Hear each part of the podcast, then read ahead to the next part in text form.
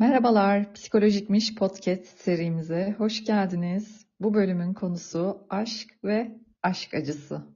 Konumuza girmeden önce geçen bölümden kalan bir soru var benim aklımda. Acaba Kevser geçen bölümde konuştuğumuz eleştiri yapma tekniklerini uygulayabildi mi? Ne gibi sonuçlar aldı? Onu merak ediyorum. Kısaca bir ondan bahsedip ondan sonra e, hızlıca konumuza dalalım. Evet Pınar denedim konuştuğumuz tekniği. Eşimin üzerinde özellikle. Benim çünkü şeyde şüphelerim vardı. Çok yakın olduğumuz insanlara bu teknikleri uygularsak ters tepebilir gibi düşünüyordum. Ee, şöyle bir fırsat yakaladım bunu e, denemek için. Ee, Yasin e, televizyonda bir şey açmış. Bir oyun videosu açmış. Biri oyun oynuyor. Onun videosu var. 18 saatlik bir video. Yeni bir PlayStation oyunu çıkmış. Onun videosu. Ve bir yandan da diyor ki acaba diyor PlayStation mı alsam diyor. 600 euro diyor. Evde zaten bir tane oyun konsolu var bu arada. Yeni çıkmış bir oyun için bir tane PlayStation alacakmış. Dedim tam zamanıdır şu anda. Ben bunu e, düzgün bir dille e, söyleyeyim kendisine. Dedim ki seninle konuşmak istediğim bir şey var Yaz. Döndü bana. E, dedim ki işte kitap okumak, yürüyüş yapmak, bitkilerle ilgilenmek gibi hobiler güzel. Çok da destekliyorum bunları yapmanı. Ee, sadece dedim oyun oynamaya ya da oyunla ilgili içeriklere ayırdığın zamanı biraz fazla buluyorum ve e, bunu bu zamanını daha iyi şeylere ayırabileceğini düşünüyorum dedim. Hı hı. Ee, bana dedi ki kinaye mi yapıyorsun ne yapıyorsun anlamadım ama sinirlerim bozuldu dedi. Sonra? Sonra tabii ben kendimi tutamadım güldüm. Sonra orada o konu kapandı. Dedim şey yapacaksan bu videoyu izleyeceksen ben de içeri gideyim başka bir şeylerle uğraşayım. Yok dedi tamam kapatıyorum gel başka bir şey açalım dedi ve bitti. Yani normalde zaten o eleştiriyle ilgili şeyi söylemeseydim e, o konuyla ilgili yapacağımız muhabbet o kadar olacaktı ve bitecekti. Hı Yani eleştiri e, yöntemi bence bizde işe yaramadı. Bence işe yaramış 600 euroluk konsolu almamış neticede. Bence gayet başarılı olmuş Kevser. Farklı bir açıdan ama değil mi? Aynen. Bak 600 euroluk konsol alınmamış sonuçta. Ama zaten ben ona deseydim ki böyle boş boş işlere para harcama yine muhtemelen almayacaktı. Yani kendisi de zaten o parayı vermezdi. Hani ben çok destekleyici olsam aa işte ne kadar güzel bir hobi neden işte buna bu kadar yatırım yapmıyorsun zaten çok kullanacağım bir şey falan desem muhtemelen gaza gelip alır da. Yani Hı-hı. herhangi bir destekleyici bir şey söylemesem zaten almaz. Hı-hı. Sonra ne yaptı peki? Videoyu izlemeye devam etti mi o kısmı? Yok, yok kapattı ya 18 saatlik video Pınar Allah aşkına. İşe yaramış Kevser eleştiri. Gamer kocası olanlara Allah sabır versin diyorum. Hani Yasin çok fazla vakit harcamıyor buna. Buna rağmen benim tahammül seviyemin biraz ilerisine geçiyor. Sürekli oyun oynayan insanla aynı evde yaşamayı düşünemiyorum bile. Evet. Sinirim bozuldu şu an ama ne yapıyorsun, kinayi mi yapıyorsun anlamadım demiş. Sonra oyunu mu kapattı? Videoyu mu kapattı? Videoyu kapattı sonra. İşte. Güzel. Sonra da işte yine güzel bir şeyle kapatabilirdin. Hani sandviç tekniği ya da hamburger tekniği. Yine güzel bir şey söyleyerek e, bitirebilirdim bu konuşmayı ama bu hali bile epey işe yaramış bence. Ya işte bunu test olarak yaptığım için orada bayağı bir kendimi tutmam gerekti. Çünkü ben normalde çok iyi rol yapabilen bir insan değilim. Hani bunu söylerken gülmemek için bile epey zorlandım. Sonrasında dayanamadım artık. Güldüm zaten. Hı hı. güzel güzel bir başlangıç olmuş. Bence devam et bu uygulamaları yapmaya. Özellikle giriş bakalım. kısmın çok güzel. Hani seninle bir şey konuşmak istiyorum hı hı. diye bir giriş yapman, onu da öncesinde hazırlaman. Ee, onun da tabii kendini eleştiri alma konusunda geliştirmesi gerekiyor diyebiliriz. Buradan Yasin'e sesleniyoruz. Ama şöyle bir şey olmuyor. Normalde ben Yasin'le herhangi bir şey konuşurken seninle bir şey konuşmak istiyorum demem. Böyle bir şey dediğim zaman bir alarm zili işareti çıkmıyor mu kafasında? E çıkıyor çıksın. Amaç o zaten. Bilemedim ya bana şey gibi geldi. Yani samimiyeti bozuyor gibi geldi çok yakın ilişkilerde.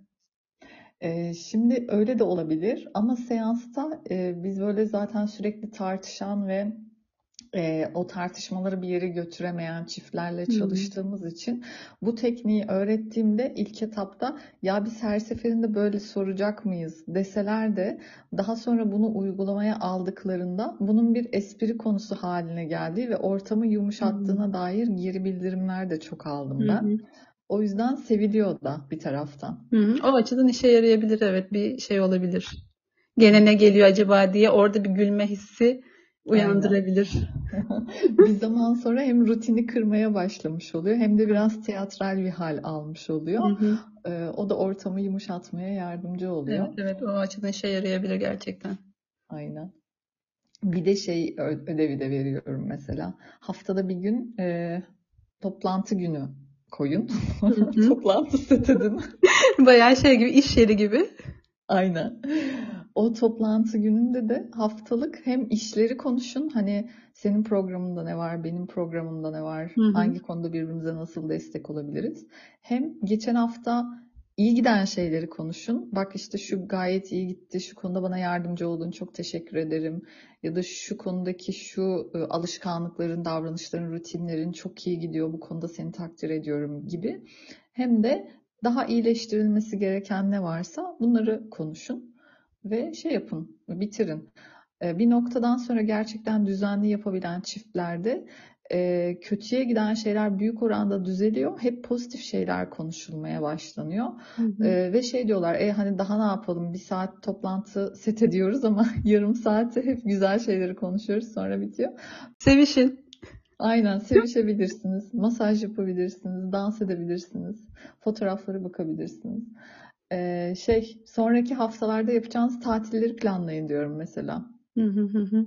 Ya bunlar bak dediğin gibi e, problem olan çiftlerde çok işe yarayacağını düşünüyorum. Çünkü iki tarafında uygulayacağı taktikler ama e, orada da hiçbir problem yokken çok gündelik hayatımızdaki çok ufacık bir e, sorunla ilgili uygulandığında bence orada şey oluyor. Oraya oturmuyor. Olabilir ama bence Yasin'in bu noktada yani bu tecrübede Yasin'in eleştiri alma konusunda biraz çalışması gerektiğini gördüm ben. Duy Yasin duy. Aynen buradan Yasin'e sesleniyoruz. Böyle. Peki o zaman hadi konumuza dönelim.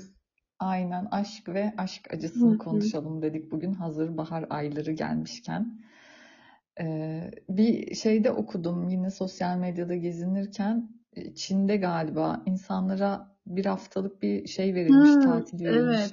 Aşık Aşık olun diye. olmaları için. Nüfusun azalmasından endişelenen yetkililer gençlere hadi gidin bir aşık olun, çocuk yaparsınız belki diye izin vermişler. Ne diyorsun buna? Vallahi şahane uygulama diyorum. Lazım mı böyle şeyler? Kesinlikle. Ama tabii e, acaba bunun için herhangi bir finansman sağladılar mı? Çünkü aşk bedava olan bir şey değil sonuçta. Bir yere gitmen gerekiyor. Ne bileyim bir sinemaya gidersin, bir kafeye gidersin. Bunların hepsi para. Eğer ceplerine bir miktar para da koyduysalar şahane bir şey. Ama Hmm. koymadıysalar orada bir sıkıntı görüyorum. Sadece tatilde olmuyor çünkü. Yani pek çok e, gencin ailesi şey de diyebilir. Hazır tatil var gel bize evde şu işte yardım et falan gibi bir şey de diyebilir. Doğru. Bunları finanse edecek bir kaynağın da olması Evet, gerekiyor. evet Ama ben kesinlikle. biraz daha romantik bakıyorum ya. Şu bir parkta oturup martılara ya da kuşlara ekmek ufalamak, simit ufalamak da güzel bir aşk başlangıcı ve aşkı besleyen aktiviteler olabilir. İlla ki sinema. Kesinlikle olabilir de e, artık benim gördüğüm kadarıyla aşklar pek öyle parklarda, bahçelerde falan başlamıyor. Uygulamalarda başlıyor. Aynen. Ben Almanya'daki danışanlarımdan biliyorum şey yapıyorlarmış. e, uygulamalarda tanışıp böyle bakkalların önünde pötü bir diye bir şey varmış. Küçük bir bira içiyorlarmış. Öyle tanışıyorlarmış. Hı. Çok da fazla vakit harcamayalım eğer beğenmezsek. Aynen. Kesinlikle çok pratik bence. Kesinlikle evet çok destekledim. Çünkü e, hiç tanımadığın bir insanla yemeğe çıkıyorsun mesela bir noktada belki o yemeği bitirmek zorunda kalıyorsun ama senin için cehenneme dönen birkaç saat oluyor. Boşuna vakit kaybı. Aynen. Paranı ve vaktini boşuna harcamamış oluyorsun. Evet, Herkes evet. kendi birasını alsın bakkaldan. Parkta bir yürüyüş yapalım, biramızı içelim. Sonra herkes dağılır. Aynen. Böyle. Peki acaba aşk nereden çıkmış, neden çıkmış? Senin bir fikrin var mı? Yani özel bir çıkış noktası olduğunu düşünmüyorum. Bence insanlığın var olduğu andan itibaren olan bir şey aşk. Evet, yani şimdi ben evrimsel açıdan biraz okuma yaptım bu bölümü çekeceğiz diye. Hı hı. Evrimsel antropoloji açısından. Şey diye varsayıyorlar. Tabii bilemiyoruz yani binlerce yıl önce insanlar hmm, nasıl aşık olduğu, nereden başladı, ilk kime aşık olduğu. Hı hı. Bunları bilmek, değerlendirmek zor ama teori olarak, bakış açısı olarak e, hani aşk gibi bir duygunun türün devam etmesi ve sağlıklı gelişebilmesi açısından katkısı olduğu için evrimleşmiş, gelişmiş bir duygu olabilir diye bakıyorlar. E, diğer taraftan biyolojik olarak da hani kimi seçeceğin, nasıl bir bireyi seçeceğini de tamamen e, hani biyolojik kodların belirliyor, genetik faktörler belirliyor.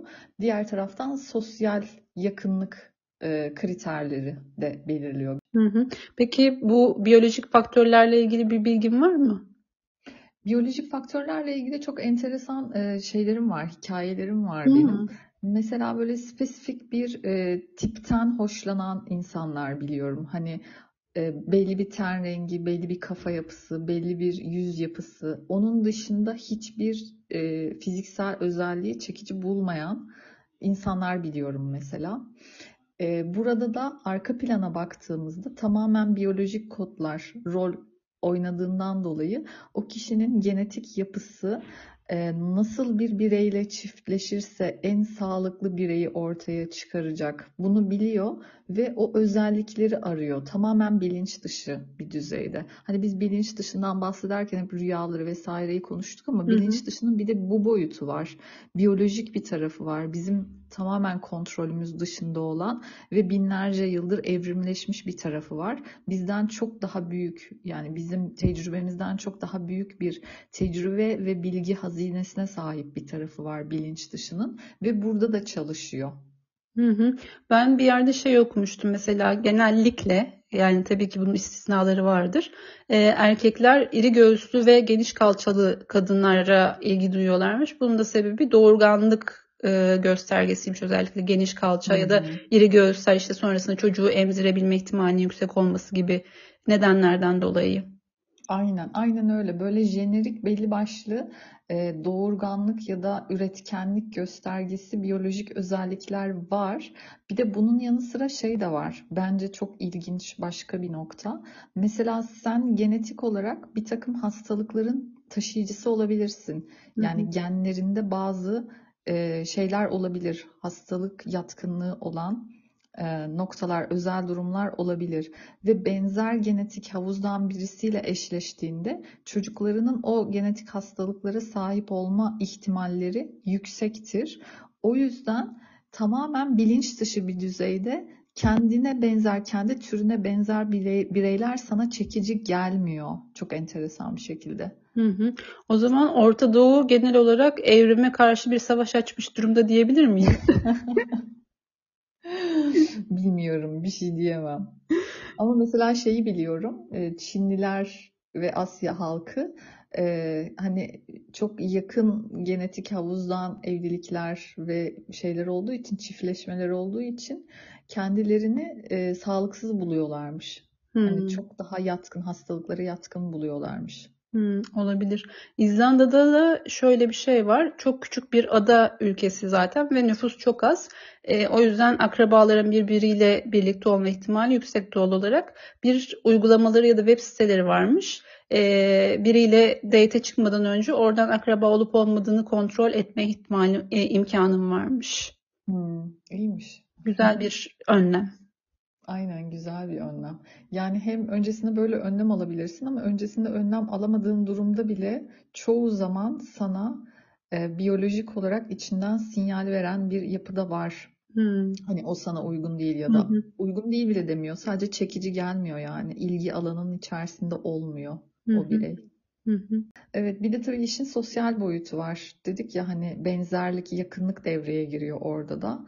O kişiden hoşlandım, Hı daha hı. çok tanımak istiyorum, Hı hani hı. daha fazla istiyorum Hı hı hı ondan. hı. Hani böyle bir lokma çikolata alırsın, hmm, güzelmiş dersin, daha fazla yemek istiyorum Hı hı. dersin ya onun gibi bir şey. Hani bu güzelmiş, daha fazla ondan almak istiyorum, onunla vakit geçirmek istiyorum, tanımak istiyorum, sesini duymak istiyorum gibi.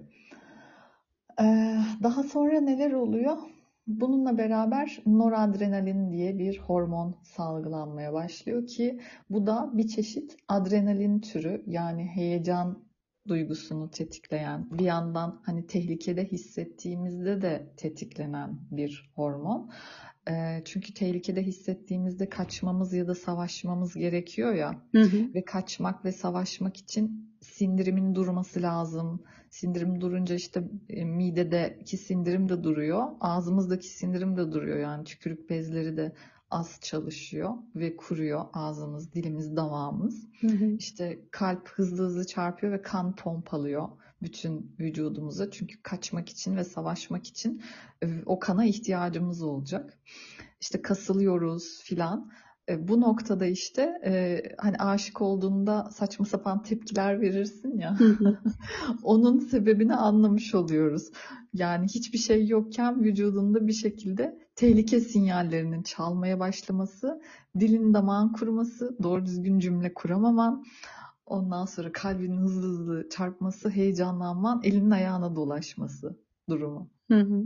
Şimdi aşık olan insanların yemeden içmeden kesilmesi de yine nöradrenalinle bağlantılı. Onu da söyleyeyim. Hı. Çünkü tükürük salgısı azaldığı için, dilimiz damağımız kuruduğu için bir şey yemek istemiyoruz. Zaten iştah da kapanıyor. E, kaç savaş reflekslerinde iştah söz konusu değil. Yalnız bu bilimsel veriler, bilgiler e, aşkın büyüsünü biraz kaçırmıyor mu sanki? Evet evet çok kaçırıyor. Aslında hiç gerek yok. Ben bunları konuşmayı sevmiyorum da e, konuşalım da hani gençler şimdi aşk acısı çekenler ya da aşkın içinde olanlar şu an ne yaşadıklarını anlasınlar. Bir e, faydamız dokunsun diye de bunları konuşmak lazım. Evet evet Hakikaten kesinlikle. işin acı kısmı da çok acı. Hani bir, şey hani vücudundan bir şeyi kesip atmaktan daha çok acı veriyor aşk acısı Hı çekmek, hı. ayrılık acısı çekmek.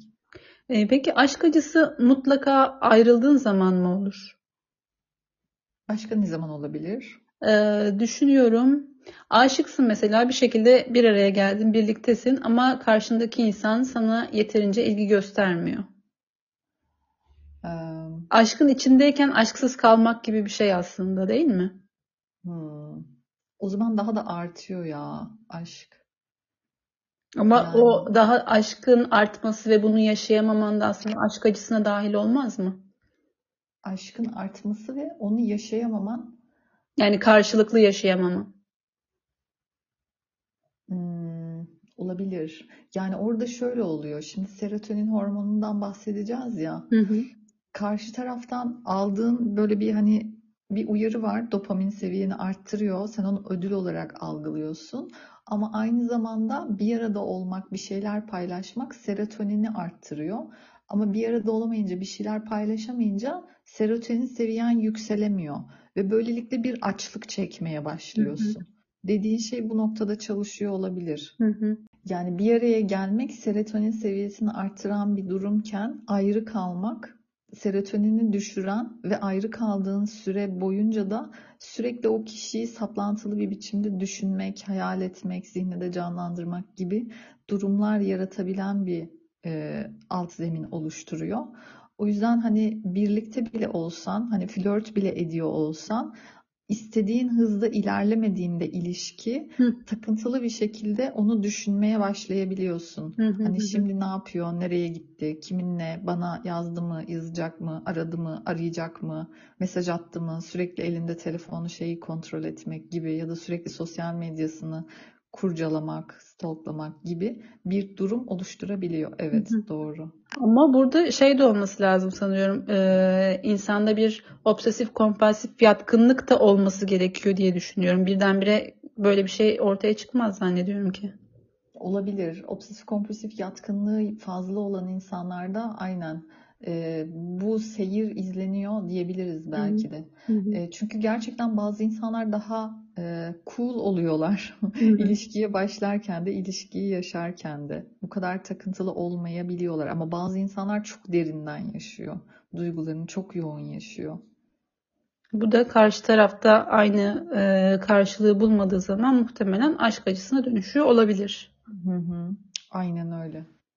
İki tarafın e, serotonin salgılama seviyeleri birbirinden farklı çalışıyorsa Hı eğer hı. o ilişki bir tarafın canını yakıyor olabilir. Hem ilişki sırasında hem de ilişki bittikten sonra. Peki konuya dahil başka hormonlar var mı? Tabii mesela oksitosin hormonu var. Bu da bağlılık duymaya sebep oluyor. Ee, özellikle cinsellikten sonra yoğun bir şekilde salgılanan oksitosin hormonu o iki kişinin birbirine bağlanmasına e, yardımcı oluyor. O yüzden e, rastgele cinsel ilişki yaşayan insanlar da e, hani birlikte olduğu insanlara aşıkmış gibi hissedebiliyorlar bu oksitosin hormonu Hmm. dolayısıyla çok yoğun salgılandığı için o esnada. Bunu daha önce hiç duymamıştım. Epey enteresanmış. Evet. Ee, diğer taraftan işte vazopresin var. Bu da e, işte anne ile bebek arasındaki yakınlığı kurmaya yardımcı oluyor. Aynı zamanda emzirme sırasında yoğun bir şekilde salgılanıyor. Ee, yine çok yoğun bir düzeyde karşı tarafı hani bağ- bağlı hissettiren ya da bizim ona bağlanmamızı hissettiren bir hormon. Ki östrojen demiştin. Östrojen ve testosteron var. İşte östrojen daha çok hani dişi bireylerde e, yoğun olan, testosteron da erkek bireylerde yoğun olan ama ikisi de hem kadında hem erkekte de var biliyoruz ki. E, işin enteresan tarafı mesela aşkın ilk başlarında, ilişkinin o heyecanlı dönemlerinde erkek daha fazla östrojen salgılıyor. Kadın da daha fazla testosteron salgılıyor normalden farklı olarak. O yüzden e, hani aşkın etkisi azaldıktan sonra işte sen çok değiştin, sen böyle değildin, benim aşık olduğum kadın bu değil ya da benim aşık olduğum erkek bu değil denmesinin sebebi biraz da bu oluyor. Hmm, bu da çok enteresanmış. Evet, çünkü daha fazla östrojen salgılanan bir erkekte e, daha yumuşak, daha Hı anlayışlı, hı. daha tatlı bir yapı oluyor. Testosteronu yükselen kadında da daha girişken, daha atak, daha kendinden emin bir yapı oluyor. Sonra bunlar geri çekildiğinde ha sen çok değiştin meselesi. Enteresanmış. Böyle ve bu hormonların etkileri de tabii ki eee, geçici maalesef. Her şey olduğu gibi, her duygu olduğu gibi Evet. hormonlar da değişiyor, aşk da değişiyor. İstediğimiz şey yerini daha istikrarlı bir sevgiye bırakması, eee, daha gerçekçi algılayabilmek karşı tarafı. Hani o gerçeklik algısını yitirmek dediğimiz mesele en başta. Hı hı. Eee, Biraz daha böyle ayakları yere basan, e, karşı tarafı artılarıyla eksileriyle değerlendirebilen bir bakış açısına dönüşmesi istediğimiz şey.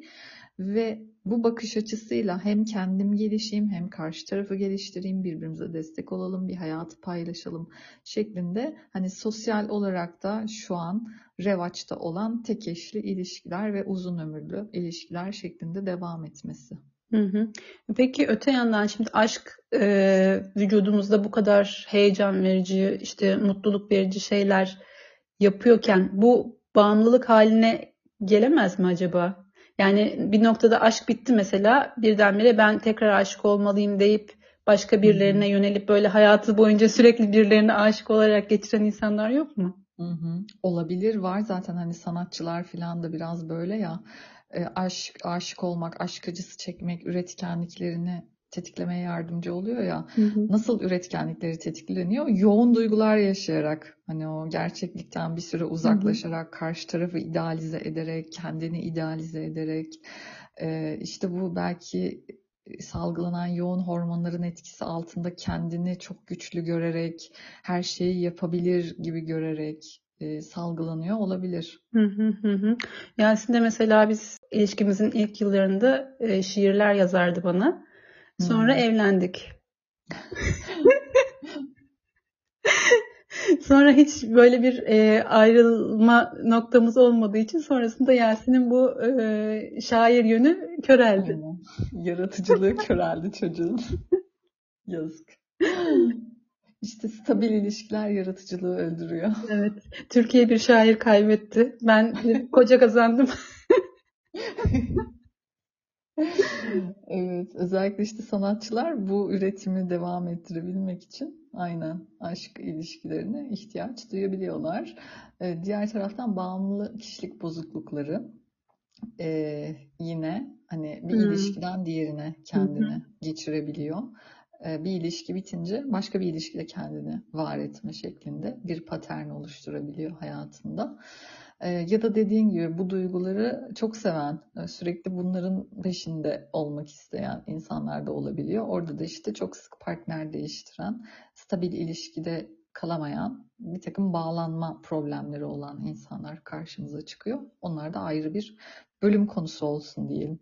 O zaman aşk acısına geçelim mi?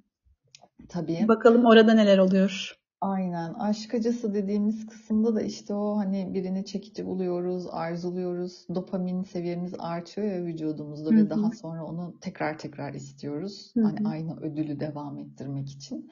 Bir karşı taraf bizimle aynı şeyleri paylaşmıyorsa, aynı hisleri paylaşmıyorsa eee, devam etmiyor bizimle görüşmeye ya da hiç başlamamış bile oluyor. Hı hı. Ve o noktada ne oluyor? Dopamin salgılatan bir uyarandan mahrum kaldığımız için acı çekmeye başlıyoruz. Yine aynı şekilde serotonin, mutluluk hormonu salgılatan bir durumdan, kişiden mahrum kaldığımız için acı çekmeye başlıyoruz. Ve bu şey oluyor değil mi? E, atıyorum serotonin hormonu yüzde birdenbire Hı hı. sıfıra düşüyor. Ani bir düşüş yaşanıyor. Aynen. Çok kötü oluyor. Bayağı dibe vurmak gibi bir şey birdenbire. Yani uyuşturucu bağımlısının uyuşturucudan mahrum kalması gibi Hı bir hı. şey. Çok kötü. Ee, sonra ne oluyor? Bu hormonlar geri çekildiğinde vücutta müthiş bir acı hissi, müthiş bir yoksunluk hissi, craving dediğimiz hani o bağımlılık yapan maddenin Hı olmayışında hı. kullanma zamanı geldi ama maddeye ulaşamıyorsun. Uyuşturucu bağımlısının ya da alkol bağımlısının hissettiği bütün geri çekilme reaksiyonlarını hissediyor aşık olan birey maalesef. Hı hı. O yüzden de takıntılı bir biçimde sürekli ona ulaşmaya çalışıyor. Ya da ulaşamayacağını biliyorsa eğer e, kendini acının kollarına bırakıyor ve sürekli acı çekiyor. Ee, yani olabilir. Ben de bunu şey aklıma geldi yine. Benim arabesk yönüm tekrar canlandı aşk acısı deyince. Hmm. Hani şey vardır ya artık çok fazla kalmadı da bizim gençliğimizde çok vardı. Böyle arabesk şarkılar dinleyip işte sevgilisini düşünüp kollarına çizik atan tipler falan vardı. Hı hı. Onlar mesela bence eee, bir noktada şeyden aşk acısı çekmek onlar için bir hayat felsefesi haline geliyor ya da kişiliklerinin bir parçası haline geliyor ve belki artık aşık olmasalar bile o aşk acısını yaşamaya devam edebilmek için hayallerindeki aşkı düşünerek o acıyı çekmeye devam ediyorlar. Olabilir evet. İşte o da bağlanma ve kişilik problemlerine götürüyor Hmm. bizi. Kesinlikle. Ee, yani bir tarafta takıntılı bir şekilde aşık olduğu insanın peşini süren, işte sürekli mesaj kutusunu kontrol eden, Hmm. sosyal medyada onu stalklayan şeyler var. Bir taraftan da o çektiği acıyla beslenen profiller var. Hı hı. Yani ikinci kısım en azından eee, eski aşkını rahatsız etmediği için diğer eee, çevresi açısından biraz daha sağlıklı gibi sanki. Kendi içinde yaşıyor, kendine zararı var sadece. Evet ama o da işte kendine zararı olduğu için biz ruh sağlığı uzmanlarının ilgi alanına giren ve güzel kardeşim yapma gel bir terapi al diye teşvik edeceğimiz kategoriye giriyor.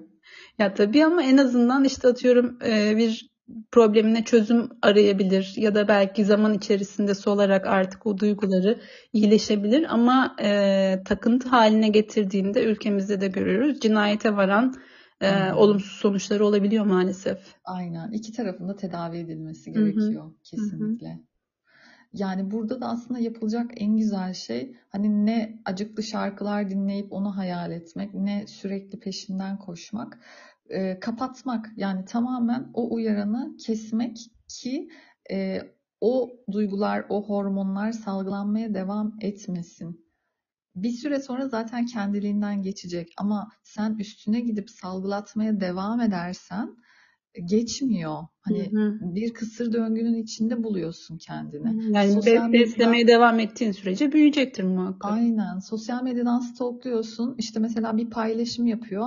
Hani zannediyorsun ki sana bir şey söyledi. hı. Seviniyorsun. Aa işte o da benimle ilgileniyor. Aa o da unutmamış. Hani o kişi bir, bir şarkı paylaşıyor mesela rastgele. Oradan bir sözü alıp aa işte bak bana işte bunu demek istiyor. O da beni unutmamış. Hı hı. O da acı çekiyor filan diye besliyorsun kendini. Serotonin artıyor.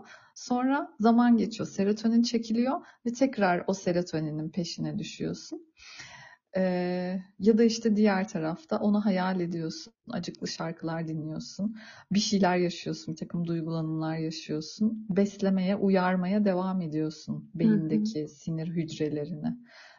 O, o kısır döngü en beter olanı diyebiliriz aslında. Hı hı. Peki çivi çiviyi söker felsefesine ne diyorsun? Pınar söker mi gerçekten? Gerçekten söker, evet. Yani bir ilişkide acı çekip ya da bir aşk başlangıcında hayal kırıklığına uğrayıp yeni bir şeye yönelmek insanın dikkatini dağıtır, evet. Ee, iyi de gelebilir, özgüvenini arttırır, mutlu eder, evet. Ama bunun arka planında daha kişiliğe dair, bağlanma kuramına dair, kişinin bağlanma stillerine dair sıkıntılar olabilir. Bunlara bakmak lazım. Hmm. Peki bununla bağlantılı olarak bir şey soracağım. Ee, benim yaptığım şöyle bir gözlem var. Çevremde de çok örnekleri var bunun. Çok uzun bir ilişkiden çıkan kişi sonrasında karşısına çıkan ilk kişiyle evleniyor. Hı hı. Yani şey gibi değil. Hani o sonrasında küçük küçük ilişkiler oluyor ve bir noktada evlenmeye karar veriyor. Birisiyle gibi bir, bir şey değil. O an karşısına kim çıkarsa çıksın onunla evlenecek gibi bir şey oluyor diye gözlemliyorum. Ne diyorsun bu konuda? Var mı bir e, gerçeklik payı? Evet evet yani işte bir travma yaşamış diyelim. O travmayı iyileştirmeye çalışıyor, telafi etmeye çalışıyor yaşadığı duyguları karşısına çıkan ilk tutunulacak dala tutunarak.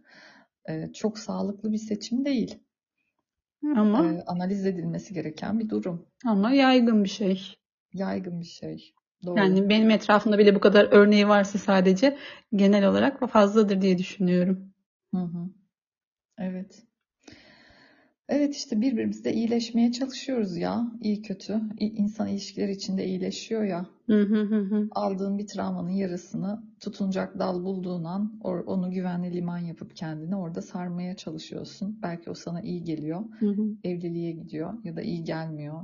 Daha da beter yaralanıyorsun. Yani evet bu da karşına çıkan kişiye bağlı belki. Belki biraz da sana bağlı. Hı hı. Aynen. Yani şey örnekleri de var ya mesela aile içinde ciddi ailevi problemleri olan işte alkolik babalar ya da işte aile içi şiddet vesaire gibi durumlarda karşısına çıkan ilk kişiyle evlenmek Hı, o durumdan kurtulmak için. Hı hı. Aileden kaçış yolu için evet. Aynen. Çok benzer. Yani ben bir travma yaşadım. Özgüvenim zedelendi. Büyük bir yaz sürecindeyim. Şu an yıllarımı verdim ya da aylarımı verdim. Neyse zamanımı, emeğimi, paramı harcadım. Ve şu an elimde hiçbir şey yok. Ve ben bu durumla başa çıkamıyorum. Bir can simidi bulmalıyım ve kendimi kurtarmalıyım. Ya da beni kurtarmasını istemeliyim o can Hı, simidinin. tam Benim onu diyordum. Yani şey. şey olarak bakıyor insanlar eee, bazen de birisi gelsin ve beni kurtarsın. Hı hı. Ben kendi kendimi kurtarmayayım, onunla uğraşmayayım da birisi bana can simidi olsun gibi beklentiye girenler de var. Aynen.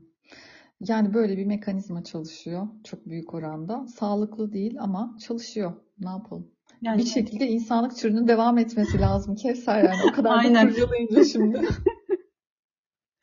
Kesinlikle haklısın. Böyle. Peki o zaman. Keyifli bir bölüm oldu Çok benim çok güzeldi. Evet, ben de çok keyif aldım. Sonraki bölümlerde görüşmek üzere diyelim. Hoşçakalın. Ee, Bizi Instagram ve TikTok hesaplarımızdan takip etmeyi unutmayın. Kullanıcı adımız psikolojikmiş. Ee, Ayrıca bölümlerle ilgili yorumlarınızı, sorularınızı vesaire de e, DM'den ya da yorum olarak iletebilirsiniz aynı sosyal medya hesapları üzerinden. Evet, sonraki bölümlerde görüşmek üzere. Hoşçakalın. Güle güle.